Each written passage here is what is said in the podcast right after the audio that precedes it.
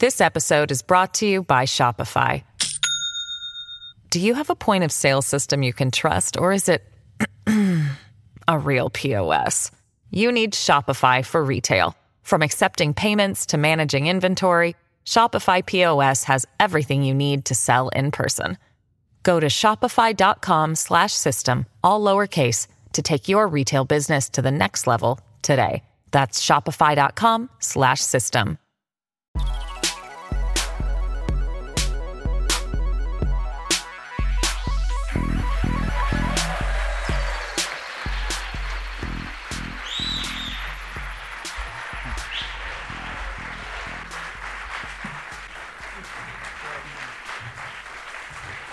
Hello. Gosh. Thank you. There's a lot of That was a clapping. smooth start. Thank you. Um, hello, happy Vonk Week, everybody. Um, I'm Dorian Lynskey. Uh, let's meet the people who'll be going up against our zombie PM. Roz Taylor is a newly minted freelancer in the process of writing a new book. Pandering.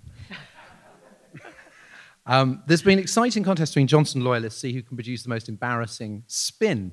All hail the latest victory of our glorious leader, Comrade Big Dog, over his treacherous enemies. Uh, who was your favourite? There were so many, weren't there? There were just so many. It was extraordinary. Um, I think I think my favourite was Bob Seely, who is MP for Isle of Wight, and he basically issued a statement in which he said, "I I I'm supporting the Prime Minister because the Prime Minister has promised the Isle of Wight local council some extra money." And I'm prepared to wait around and see if the Prime Minister delivers on that promise. And that's why I'm voting for the Prime Minister. And the sheer kind of pork shamelessness about the pork barrel politics Yeah. of that was what really cut through for me. I, I enjoyed uh, Nadine Dorries uh, saying that we were at war with Ukraine.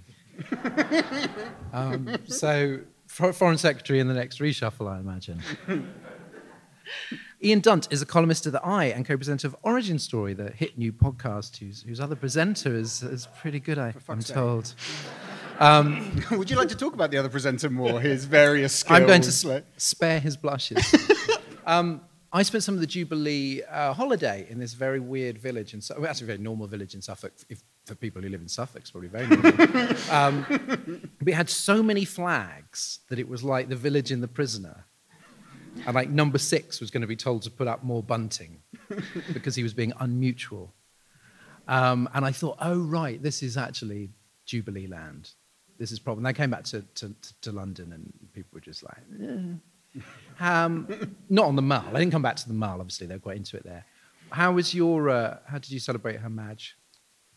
Well, it was dreadful, obviously. Um, uh, and I celebrated it the way I celebrate everything, which is just staying at home and closing the windows. Um, you have that sort of, so the, the weird experience that you get is you have the, the two worlds of media on a weekend like that. You have the, the media of what's going on on the radio and the TV, and then you have the media of social, social media. Sort of on the, on the radio and TV, they, they really heavily do the theatrics of royalty. So, you know, even fucking any normal sort of news bulletin, so like, Her Majesty's gracious feet touched upon the ground. If only one could reach one's tongue as close to the heel of the foot. You know, it just goes to this whole other I love there's, weird there's, place. uh, there's Duke Alexander of, uh, of Liechtenstein there, uh, descending from the, the carriage. Right, it's fucking horrific, and I can't take that. And then you go on social media because of the kind of people I follow. It's all just like these fuckers. like we will write the Constitution in their blood, you know. And so you're just like fucking Christ. So no, it was dreadful. It was There's the, absolutely the terrible. guillotine there being wheeled out. um, yeah, sounds good. Sounds like a good weekend. um, here's commentator Alex Andreou. Hi, Alex. Hello. There's an exciting Twitter action today from pollster Chris Curtis. Wasn't there? Yeah. Uh, who revealed some things about government pressure on YouGov during the 2017 election. Chris was obviously quite um, taken aback uh, by the reaction. um, so All what, did- hell broke loose, didn't it? what was the meat of that thread? The meat of that thread was that there were two or three instances where there were polls that were indicating in, during the 2017 um, sort of campaign period that Labour were closing the gap and that maybe it would be a hung parliament. And there was pressure from above to not go there, which then made them think twice, second guessing themselves throughout that campaign period of is this safe to put out? And it included an instance of Nadim Zahawi, who founded, uh, co founded YouGov, calling the CEO uh, of the company and saying, if you get this wrong, I will ask for your resignation. Um, which Nadim Zahawi then came out and said, oh, it was a joke. It was a joke between, joke between old friends. Um, he did point out that um, pound sterling had dropped one and a half cent on news of that poll. That's how he opened. So maybe Eddie Izzard could make that work as a sort of meta joke, but I don't really see the humor in calling an old pal and saying, um, So you just destroyed the country's currency, and I will have your head on a plate. I wouldn't open with it. Psych. But ironically, of course, one of the reasons Labour did so well, it was said, was that a lot of people didn't think Labour were going to do that well. you know, and that actually putting out that poll would actually more likely have helped the Conservatives. Well, maybe, maybe it got the vote out. So, um, you know, and, and if Conservative voters thought it was going to be closer, maybe more of their vote would have gone out. So, I mean, I don't know how these people think. But the, the problem with it is that it feeds that conspiracy that, oh, the polls are all. I mean, like I say to everyone all the time, don't pay attention to individual polls. They can be problems with the methodology, they can be outliers, they can be a sample that's not quite right. But if you look at the aggregate movement, that's quite reliable in showing trends. You know, not getting the percentages right, but showing who's coming up and who's going down. Um, At Any time polling is criticised, I know that someone's going to put around that Peter Hitchens. Is it Peter Hitchens meme? Oh, that they shape of it. They shape yeah, yeah, yeah, it. yeah, yeah, yeah. And anything that triggers a Peter Hitchens meme is, is bad news. um, especially Peter Hitchens. A special guest um, with his flag is Rafael Behr, Guardian leader writer and host of the Politics on the Couch podcast. Hi, Yeah, our flag, our flag. Yeah. You're really going to work this. Time. I am, yeah. It's, oh, yeah. It's, it's a home, this is a home fixture for me. you know. Yeah, why Although our home record has been was pretty poor this season, but I won't go there. That's okay. Is he talking about football? Oh yeah, association football. I don't have any idea what Yeah. the distinction is between that and the rest of it. well, I'm gonna say don't put your hands on the ball, but that we'll we'll, uh, we'll come to that later. Am I wearing the right colour? Because the flag is blue. That's it. I wore special blue jeans. um, Raf, Tom Harwood, uh, one of your chief rivals, broke the story yesterday of uh, Sue Gray You using mean karaoke rival in, in, as from a, as a style icon? You mean as opposed to from a journalistic point of view? Yeah. as a heartthrob, Yeah, um, using a karaoke machine in Downing Street in pictures taken before the pandemic when this was absolutely fine. Um, as a seasoned political journalist, does it hurt to be scooped? like yeah, I mean, it, it, it's agony, really. Do you know, I, I- I it, it turns out I was aware that, that, that Chris Whitty once like shared a bowl of nachos in like 2015, and if I, I, I could have run that, I could have put that. You could- know, right? No, I mean the thing is, I mean, first of all. Yeah, it's actually revealing in a couple of ways. I mean, I should say the, the reason I'm a columnist is because I was so, so terrible at getting scoops as a reporter in the first place. Yeah, I sort of fled actual news gathering, and I, it wasn't. I mean, in theory, you kind of, you know, earn your spurs as a reporter, and then you get to be a commentator. But I was so terrible at spotting exclusives. I would quite often, I, they would be, I would see things on the front page, you know, speculation about some minister's going to get sacked or someone's going to get promoted. And I'd see it as like the splash on the front of the Times. And I think, oh, yeah, I'd heard that as well. Oh, yeah, maybe, maybe that was news. Um, but the, no, the, the interesting thing about this story about the, yeah, the karaoke, karaoke gate, which is not being called, um, is, well, first of all, a couple of things. But the, the most revealing, two revealing one, ones for me are that clearly there was an operation to try and discredit Sue Gray at that moment. It was on the day of the vote no confidence, just to try and sort of muddy the waters, let off a stink bomb somewhere. So just the sheer nastiness of that to go. We found this picture of this poor woman singing. Um, from a song from Greece. I mean, imagine this. There's probably audio somewhere, which there will be for the next time they have to try and Tell me more, them. Tom Tell- yeah. Harwood. Tell me more. It, it was I mean, not. you paid for this. Yeah. yeah, she did put up a fight. No, the. Um, but the, the other extraordinary thing about that, that is, you know, so the, first of all, there's this sort of horrible mafia operation to try and discredit her. But also, the fact is, the fact that it ended up on Twitter being posted by this person, the GB News presenter, who no one's heard of apart from if they waste too much time on Twitter or watch GB News, which someone must be doing, um, is that imagine that having like first, they presumably they first went to the Mail, right, and then okay, okay, Mail, even the Mail didn't want it, and then they went Yeah, to the. Express, and even the Express were like, really? So imagine like being the person, like the meal, so someone brings you this meal and it's all chewed up, and go, well, the Mail spat it out, and the Express dropped it on the floor, but look, if I put some ketchup on it, then you can eat it, and you're like, oh yeah, yum yum, great, fantastic, you know, it is a bit demeaning, isn't it? Let's be honest. But his bio uh, does say, I do real news, which, is, of course, is what was on Woodward of Bernstein's business card. and that all professional journalists like to point out they do real news. Uh, tonight on the show, Boris Johnson survives a vote of no confidence. Why, how, and what now? Plus, I'll be quizzing the panel on his greatest hits throughout the years. And in part two, in the wake of Platty Jubes, we talk national identity and whether the United Kingdom is due a vibe shift. So, first up, after months of sweaty speculation on this very podcast, uh, Graham Brady finally received enough letters to tw- trigger a vote of no confidence. Johnson won, I mean, you do know this, um, but only by 60 40 split, with around three quarters of non payroll MPs voting against. Technically, he's safe for another year, but, but is he really? Um, what, I just want to ask everyone, like, what did you, um, was that higher than you expected? The 148? Yeah, I had 138. 120. Oh shit! I didn't have a number. Were we supposed to come here with like a? No, no, I just wonder if you No, did. you either had one or you didn't. I went, Who even are you? Ian? I, went was, I was hoping it would So reach exciting. 100. That was my key thing. I Just be went over for 144, but Not so bad, specific. not bad. so clear. but then Mystic Meg, what's his name? There's some political pundit who got one for 147. He's definitely not called Meg if it's a he. Actually, I maybe He's I- not called Meg. No. I know that. Um, John but yeah. Tom. Hmm? John Tom. Yeah, he got 147. Yeah, his moment in the sun. It won't last. But it was, um, but it was high. It It- was he, about as high he as it actually could go. got two on one, 147, because he thought the alleged rapist wouldn't vote. Um, but actually, he did vote by proxy. So the only reason he was out by one. Yeah, yeah. He probably thought about it and actually added up individual names, whereas I just guessed a number.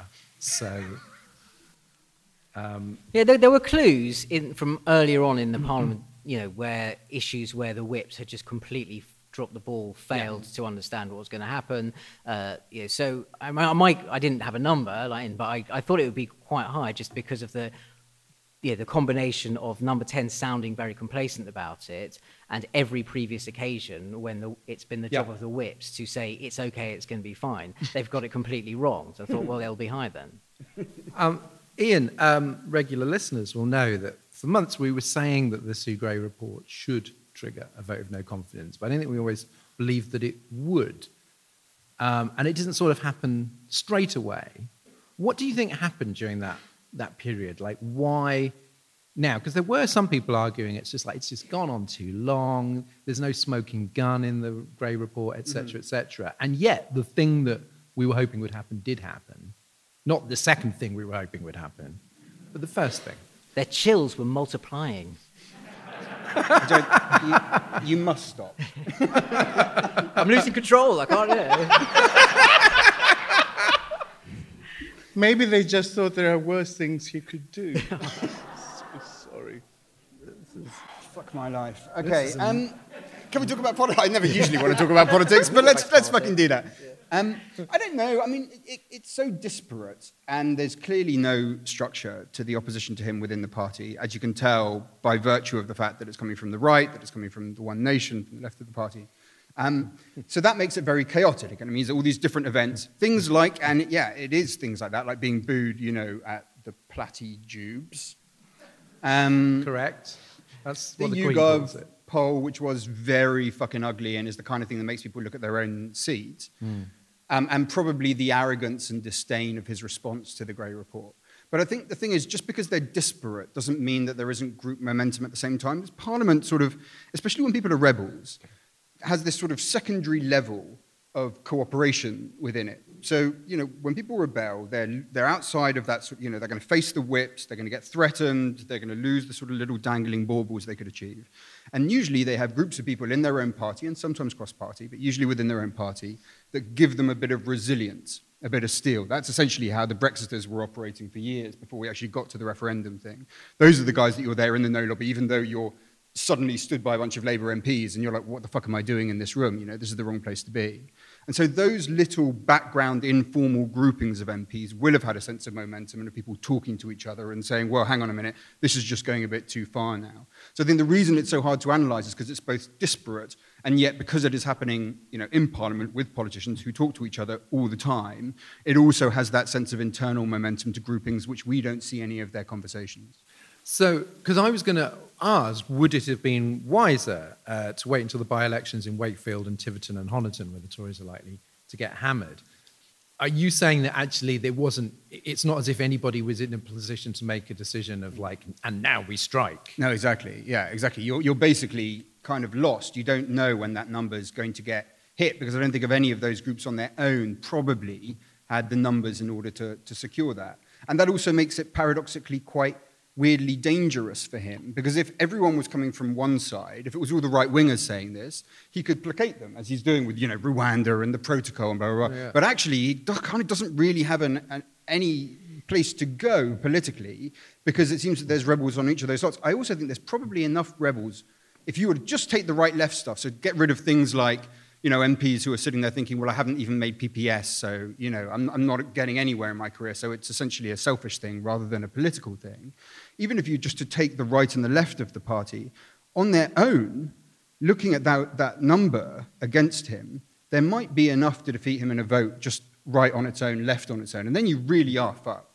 You know, so when we start thinking, well, how is it, you know, he's safe for a year, that, that won't be, well, actually, he really isn't safe for a year because the kind of numbers that he's dealing with now are the kind of numbers that will really slice you up very, very badly indeed in Parliament. Because those rules that we keep hearing about, that you can't have another one for a year, it turns out that the 1922 committee can just change the rules. And do what it fucking likes, yeah. Graham Brady loves it, doesn't he? He is enjoys this so- so He much. fucking loves it. Also, you know what's great about him is as soon as he comes on TV, even if you didn't know anything about politics, you'd just be like, Tory MP. it's just written all, he's like a puppet.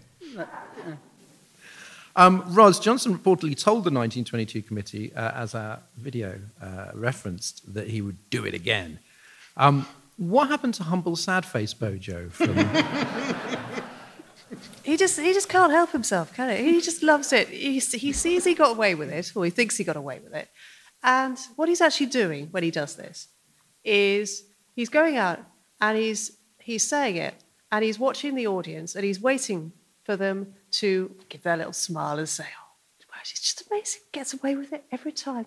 He loves that kind of audacity, and that's his, you know, that's his mo. That's that's what he does. But you know, that is why it is so important now that every time that Johnson appears in public, every single time we boo him.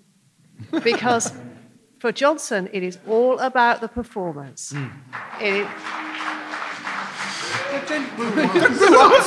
He's not here.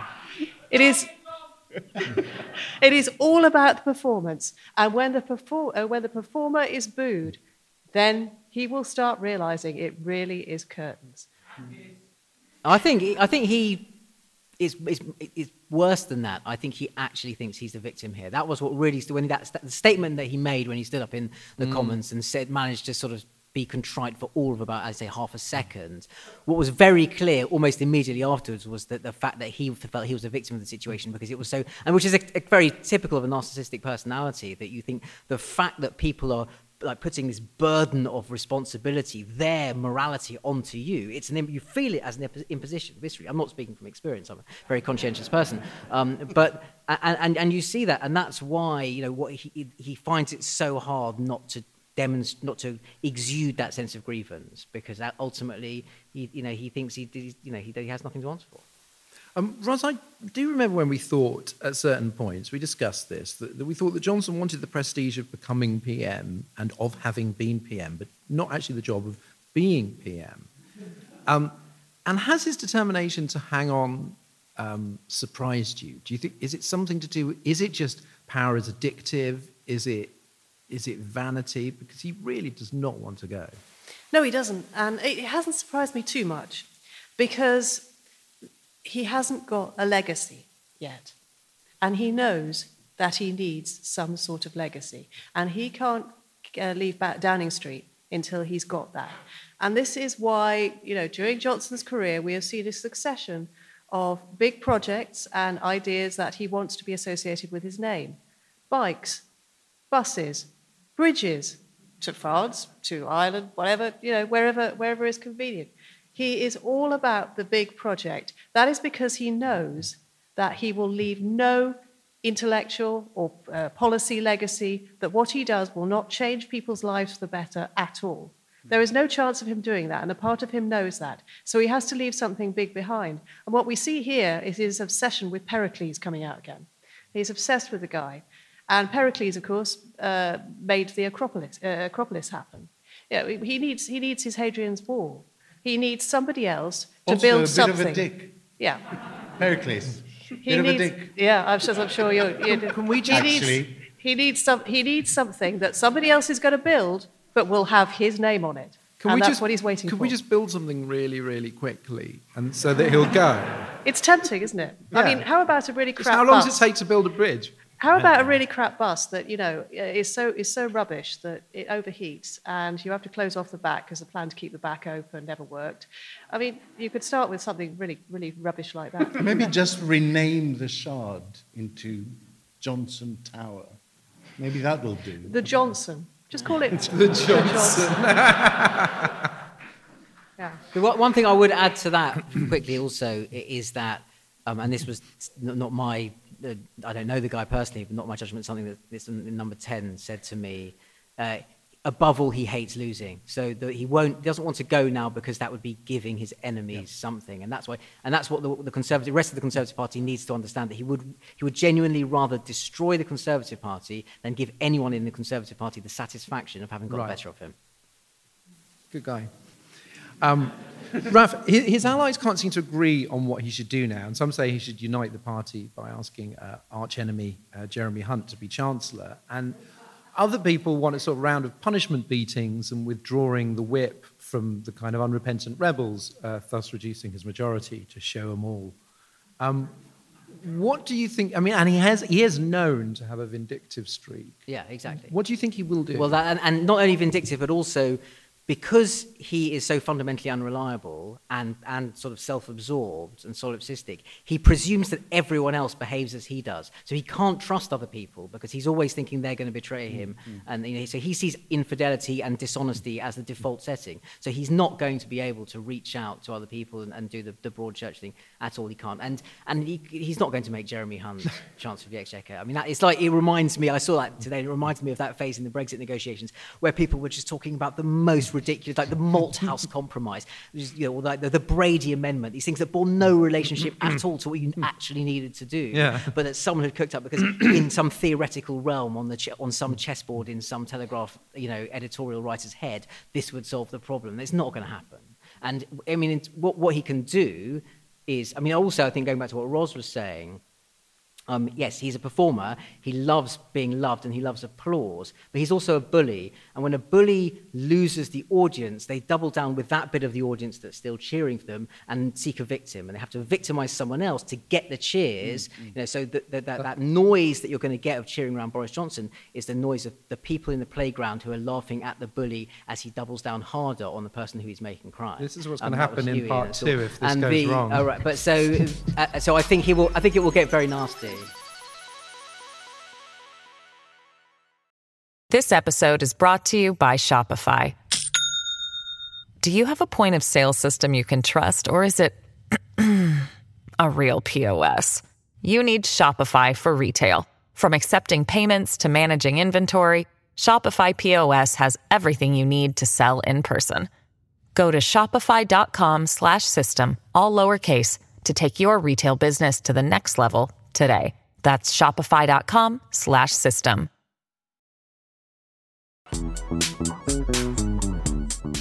So the, the absence of any obvious replacement has obviously helped him. And not so long ago, it was like Truss, Sunak, are the leading figures. Is there anybody else, like a Penny Mordaunt or a, I don't know, a Tom Tugendhat, whoever, that, that there's some kind of momentum behind? Or is it basically that same situation where they just don't know who to replace him with?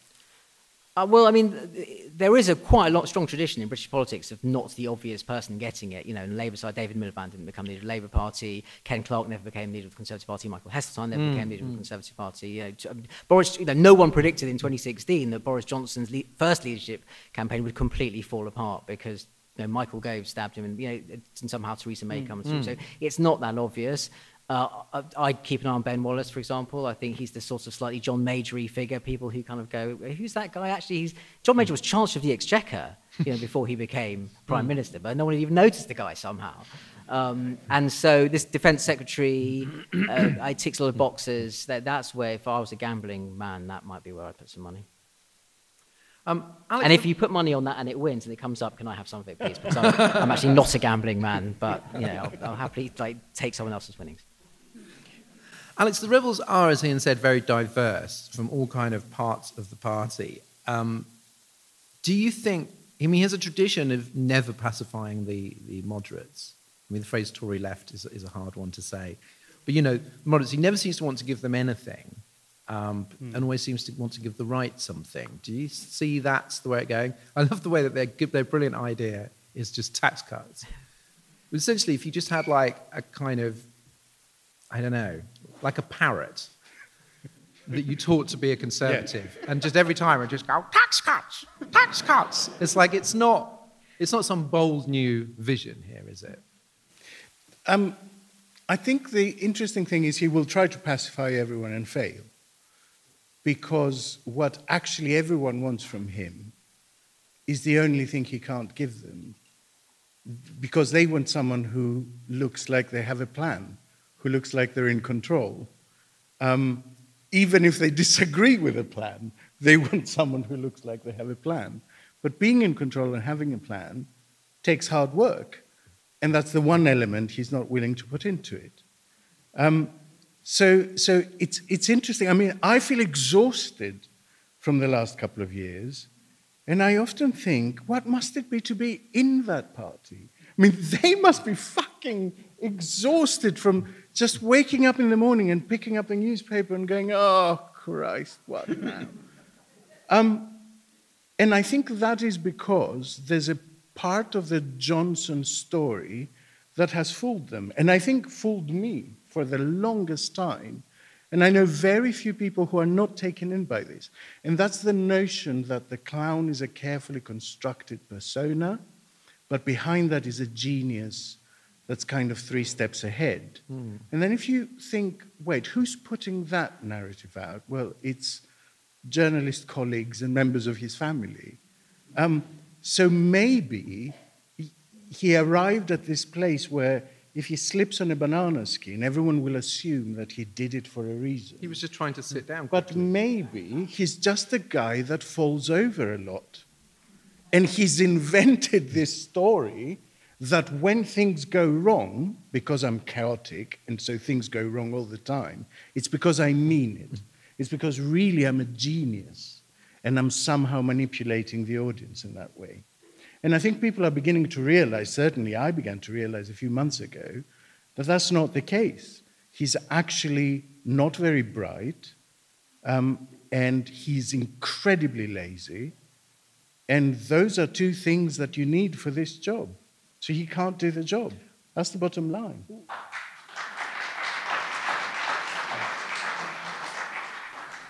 Well, it's funny because I remember, you know, the, another one of those conversations that was going around was how Trumpian is he?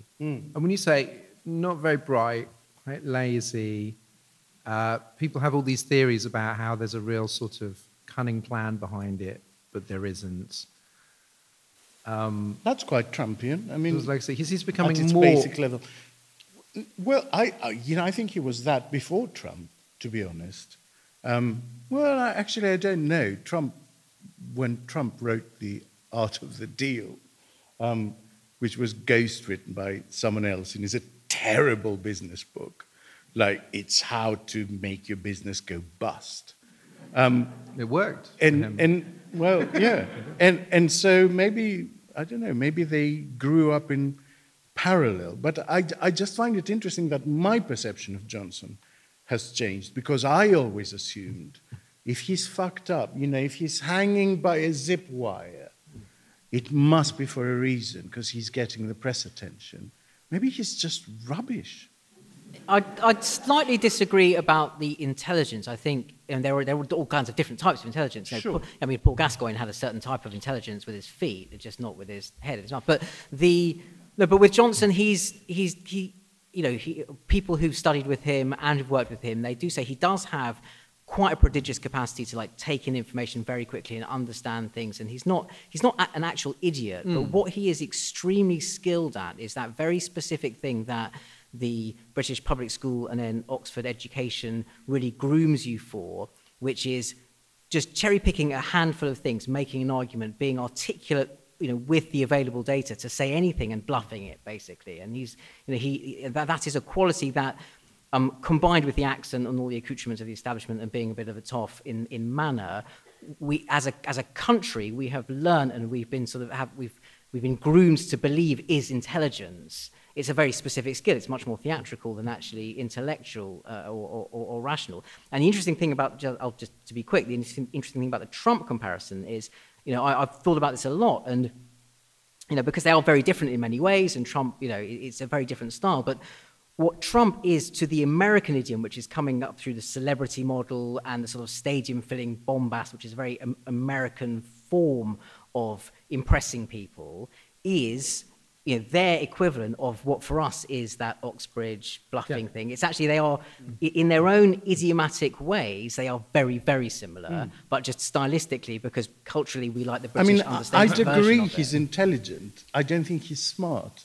And I don't think those two things are the same. Well, I suppose you need a kind You of You know, smart is a kind of intelligence that involves a little bit of wisdom and a little bit of streetwisery. He's not And he doesn't. He doesn't. have- you know, it's a classic definition that, um, you know, someone intelligent knows how to get out of a tight spot, but someone smart doesn't get into it. And I think that's the, That was quite that's wise. the essence of it. It was a isn't it? wise thing you said. You know, I, I didn't say it. No, Someone said it, and I'm going to go for Mencken. Pericles. I mean Pericles. it's usually Mencken. Um, Ros, um, Alex said that many Tories were exhausted. Someone who's not exhausted is Nadine Dorries, who's, who's got a, a lot of energy, uh, literally swivel eyed. Um, she came out hard against Jeremy Hunt, accusing him of underfunding the NHS when he was health secretary. Is, is the sort of hope, is Labour's hope that basically that there's going to be enough bitterness, the Tories are going to write all their attack lines for them, so by the time Except Ben Wallace. No one's having a go at Ben Wallace. So if it's, if it's anybody else, you know, they were already going to have had like the attack written by other Tories. Yeah, I mean, un- undoubtedly. Uh, they, they hope that it's a circular firing squad situation. I think ultimately the Tory party has been in the grip, and to a certain extent the wider country, has been in the grip of a personality cult. And it's really hard to admit that that's the case. It's really hard to admit that you've fallen for that. And the party has not admitted itself to it, uh, as, as we saw from the vote. It's not ready to face that, that truth. Um, and until it does, we're stuck with him. But when it does, it will all come tumbling down very, very fast. Um, I'm looking forward to that week on the podcast. Um, finally, Raf, the general view is that a wounded Johnson uh, stumbling on um, is great news for Labour. You're a bit sceptical. I am a Why bit. I have this? a, I have a kind of a rational reason for being wary of that scenario and an irrational one. The rational one is that I just think, you know, a lot of the presumptions about how he goes are based on the idea that he's, you know, at some stage the, the normal mechanisms operate and there's some you know, pressure of, of, of dignity or honor, or these things operate. And actually, if he just really, really doesn't want to, if he wants to go full Trump insurrection. Actually, constitutionally, there isn't that much to stop him, and he's still got you know the Mail. When it comes down to it, the Telegraph, the Express, others behind him. If it gets close enough to an election, you could that that that, that sort of that le- vote leave machine Right. that can just organise the most ferocious culture war on his behalf and just put everything that we've just had behind us and pretend it never happened and go, no, no, if you let make Keir Starmer the prime minister, then literally there'll be a plague of frogs and we'll all be you know, drinking effluent for breakfast and it'll be awful. Yeah, that will just crank up. And I don't think Starmer's a great campaigner. And I'm just not, still not entirely confident that that couldn't get some purchase if he gets through the next few months. So I just want him out Yeah. um, to, to be safe. Um, the, and then that brings me to the sort of less rational thing, which is just almost an almost superstitious, as you were, this gets to what you were saying, an almost superstitious fear that he can survive almost anything. It's like that scene in the horror film where, like, yes, you've emptied the gun into the monster and you've, you've thrown the empty gun at the monster and it, you think it's dead, but you know there's a jump scare coming where it goes, ah, and it's back, you know, it comes out, the, and that, I just Carrie's hand yeah, coming it- out from the ground. Exactly. You know, un- until literally until the stake is through his heart, and there is someone else in Downing Street, I won't believe that that, that Hmm. he's beaten. And that's that. So that's the, the sort of two sides of it. Do you see what I mean? Um, Ian, there was actually one thing, I- one thing I wanted to ask about. Presumably, there will be a reshuffle. Um, we've talked a lot about how the um, Tory party at the moment is not overburdened with talent. and so I'm wondering is there anybody who isn't being deployed in the cabinet who Johnson would feasibly put in the cabinet? Yeah, I mean, Lee Anderson is one of the most venal, stupid human beings I've ever looked at. So I presume he'll be there soon. You, did you want, actually want political analysis? wondering whether- that, that literally was it. I did. that was a good answer. Um, but is there, I mean, is there anybody that's sort of of that, well, I was going to say of cabinet caliber, but you look at the cabinet. Yeah, yeah. No, but that's the crucial thing, right? The, the, the, the caliber of cabinet for him is you are so weak you don't have any capacity for independent thought or scrutiny or challenge.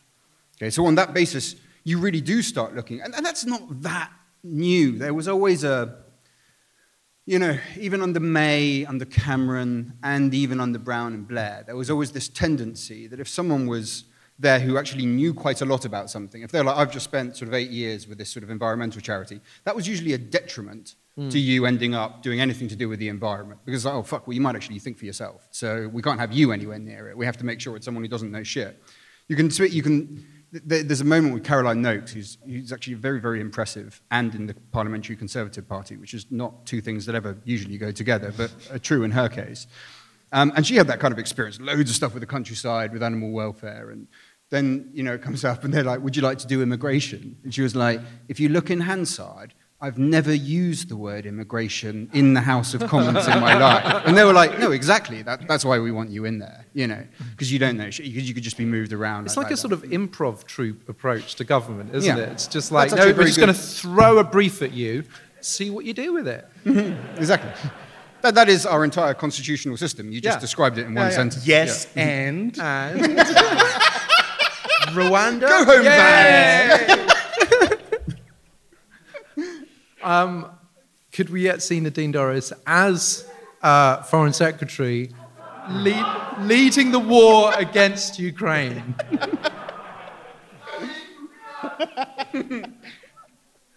Uh, yeah, all of these things can happen. She honestly, she probably doesn't. You know, there's partly a bit that we all think that she's just a raving lunatic, and she is, and, and I get it. And like, and like, if you watch the, like, especially the interview this week, there are bits in that interview where you can almost see her eyes darting down at her mouth, just being like, "What the fuck is it doing now?" Like,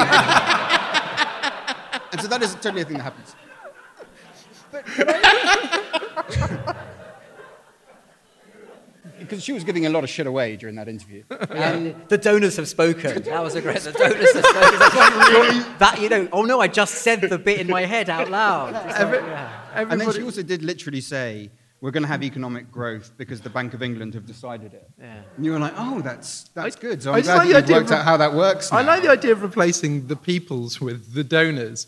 We're going to deliver on the donors' priorities and deliver a donors' Brexit. Just like the will of the donors, Yeah, It's refreshing authenticity. I think you'll find. yeah, that's, that's what it is donorist mm-hmm. government. But she does have a, maybe a secondary function, and probably a conscious one, as you know, the person that pushes the message a little bit further, right? So you know, when she comes out on Channel Four or on BBC, she spreads all this stuff. You have a little test there. You fly a little kite. You see what the response is to that. Then you maybe don't go quite as far on the legislation as she was suggesting, so it doesn't seem as bad as it was. And I suspect that she, she is absolutely 100% a fucking imbecile, but also she is deployed as a very specific kind of imbecile to kind of, you know, further the government's agenda and to test out ideas. She's the, in that sense, she's the incarnation of something that Boris Johnson does rhetorically. He does this thing that, that, that, that where he'll say, uh, well, obviously, I, I, I, I'm, I'm not going to say that, that, that, that Keir Starmer is a, is a paedophile. That would be an extraordinary thing to say. All I am going to say is that when this thing happened, and so he's done it. He's made the allegation in a way that denies the allegation. And, and Nadine Dorries is, the, is literally the incarnation and personification of that. She'll say the crazy stuff that you know he once said, but he's like, well, God, well, I wouldn't put it exactly as Nadine had said it, but, and it's very clever. And this is to nobody in particular, um, but hopefully one of you will answer. Um, no, the idea that, was- that some people were saying that someone like Jeremy Hunt, who is relatively sort of moderate, would be a real problem for, for Keir Starmer because then it would be two kind of fairly boring, sensible people that you don't really want to hear talk. Um, but then at the same time, the Tory leaders are elected by the Tory membership, who are a wild bunch. Um, and so I'm wondering, is there anybody that you could see that would be genuinely threatening to, that would, be, would so occupy the centre ground, that the Tory membership would choose, but would so occupy that it would actually sort of shut down a lot of space for Starmer? Is that like a feasible? Because there are a couple of sensible Tories that I could imagine, but I don't, can't imagine them actually becoming leader. I'm so, as soon as you said the Jeremy Hunt versus Keir Starmer thing, it's because they both look, they, they often both look quite startled. So you can imagine that PMQs would just be like two guys going, whoa, what the fuck, whoa. be like quite a jangly, nervy They also both have supply teacher voice. You know, Yeah. that voice that's sort of, it, it, it- it's, it's slightly pleading for authority Yeah. as opposed to having authority. Come on, yeah, come on, guys, come on. We've got a lot to get through today. yeah, no, funny. I, I enjoy a laugh too, but got a lot of policies to get through. There's, there's a chance that someone like Penny Mordaunt could, could fulfill that function. I mean, and also, of course, the Tories are very keen on women leaders. They appeal to a certain part of the Tory psyche that I don't fully pretend to understand. But, um, but Or want to. or, or want to. But you know, that's why they went for Theresa May as well. It's it's an instinct to go for the woman to sort things out when things are bad. Uh, that, that is quite deep rooted, I think, in the party.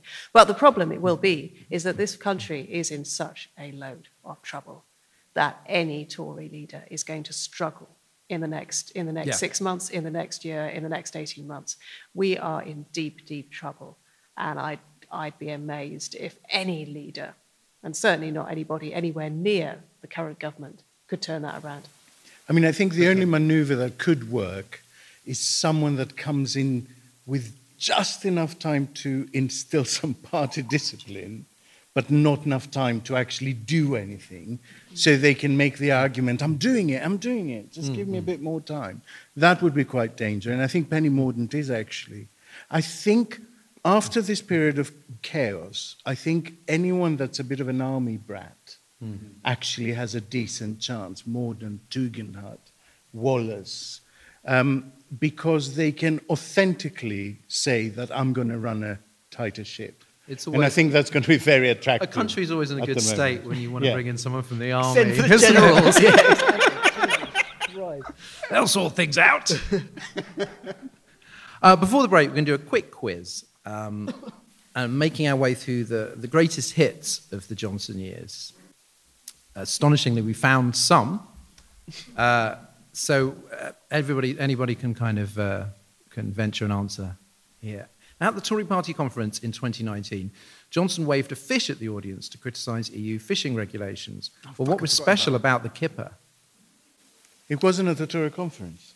It was at the debate, the final debate with Hunt. To be Oh. fair, I think he did it at both. Maybe. I think he went down so well at Yeah, he does Tory the same conference. shtick. He's And not- And then Maybe, it maybe. again. Are you I think he just around the with a- quiz No, master? no, no, I think he sorry. I'm around so- with a fish in I'm his so pocket. Sorry, I'm so sorry. No, yeah, you, yeah. Um, Ros, you're the, you're, you're, fishing is your yes, yes. specialism. You've got to remember. What was special about the fi- about the kipper? Oh. I don't know. I mean, apart from being a kipper, and then it has kind of subliminal undertones with, you know, I'm appealing to UKIP because it's a kipper, like like Nigel Farage. Um, no, I, I can't remember uh, because it was. Was it frozen? Was that it? No. Was it because it was frozen and now kippers need no longer be frozen? No. It, it was, it was, he claimed that the EU had made a law that meant every kipper had to travel with a little ice pack. But Well, I actually, knew it was something. but to do with actually, ice. A, that was UK legislation. The EU has no such rule for smoked fish. And secondly, which I think is even funnier, the kipper was from the Isle of Man. It was handed to him by an Isle of Man producer who are not in the EU. So, so their status when they want to sell into the EU hasn't changed one bit. Very good. Um, so- You get bonus points. uh, Boris and Carrie Johnson's Downing Street flat refurbishment included handcrafted gold leaf wallpaper. How much did it cost per roll? Oh, shit. 850 pounds. I want the answer in guineas now, actually. Not sovereigns. Surely sovereigns are the currency of Shillings per yard. That, that's actually 650 sovs. It's 840. That is an amaz- amazing memory. But now it's 850. It was 840 then. Got an eye on it for my own That's living true. room, It's you know. probably has gone up. Um, That's ridiculous. I know. Do you remember the whole thing about the expensive wallpaper? No, I, yeah, but It I was didn't remember it was that expensive. Well, it's gold. Gold's Alex, expensive. you're like, I used to think he was all right, but I've gone off him now. gold wallpaper. Taxpayers. But a hundred, 840 quid. My first flat didn't cost that. Finally, Boris Johnson promised that a post Brexit trade deal with Australia would bring the wonder of Tim Tams to our shores. Well, what is a Tim Tam? Oh, is, is it like a wagon wheel? no. It's like a wagon wheel, but crossed with malt loaf. No, it's not a wagon wheel. It's a Kind of- penguin, it's but a bit softer. oh, yeah, it's- It's got marshmallow, What? isn't it? No Like a marshmallow. penguin, in it? It is, I'm told. It consists of two malted biscuits separated by a light, hard chocolate cream filling and coated in a thin layer of textured chocolate. The creators went to Britain, found the penguin bar, and said, with what I find repellent Aussie arrogance, they wanted to make a better one. It is better, to be fair. Oh, fair dues then. okay. Because the, 'cause the middle is kind of less dense. Ah. And so what they do is they bite like a corner off the top and off the bottom, and you use it as a straw to suck milky tea through. And then if you do it for just the right amount of time, you shove it in your mouth and it kind of falls apart. That's it. I'm voting leave. I've changed my mind. I want one of those. so, it's so good. It sounds amazing. It is That was is an amazing experience. But if you get it wrong, it literally just goes into poop in your hand. Like Brexit. like Brexit. If um, after this we don't have a fucking advertising contract with those bastards, with you reading this shit out halfway It's through not. the show, It's genuinely not. That was Like you have to get it from a well-known online retailer, and it's like it's like a tenner a packet. Oh my it's God. ridiculously expensive. Well- I don't know why. Well, worth every penny. Big Penguin, I think, is keeping it out. So that's Alex 2, Ros 1. Ian and Raf, zero. But I mean, that was fair on the basis that we didn't actually answer any questions. Yeah, so I, yeah. you know, there's everything to play for in part two. Uh, in just so- a minute, you'd give us bonus points for like having a, having for getting a laugh out of the audience. Oh, but it's not. and that's the first half. Uh, have a drink. We'll see you soon.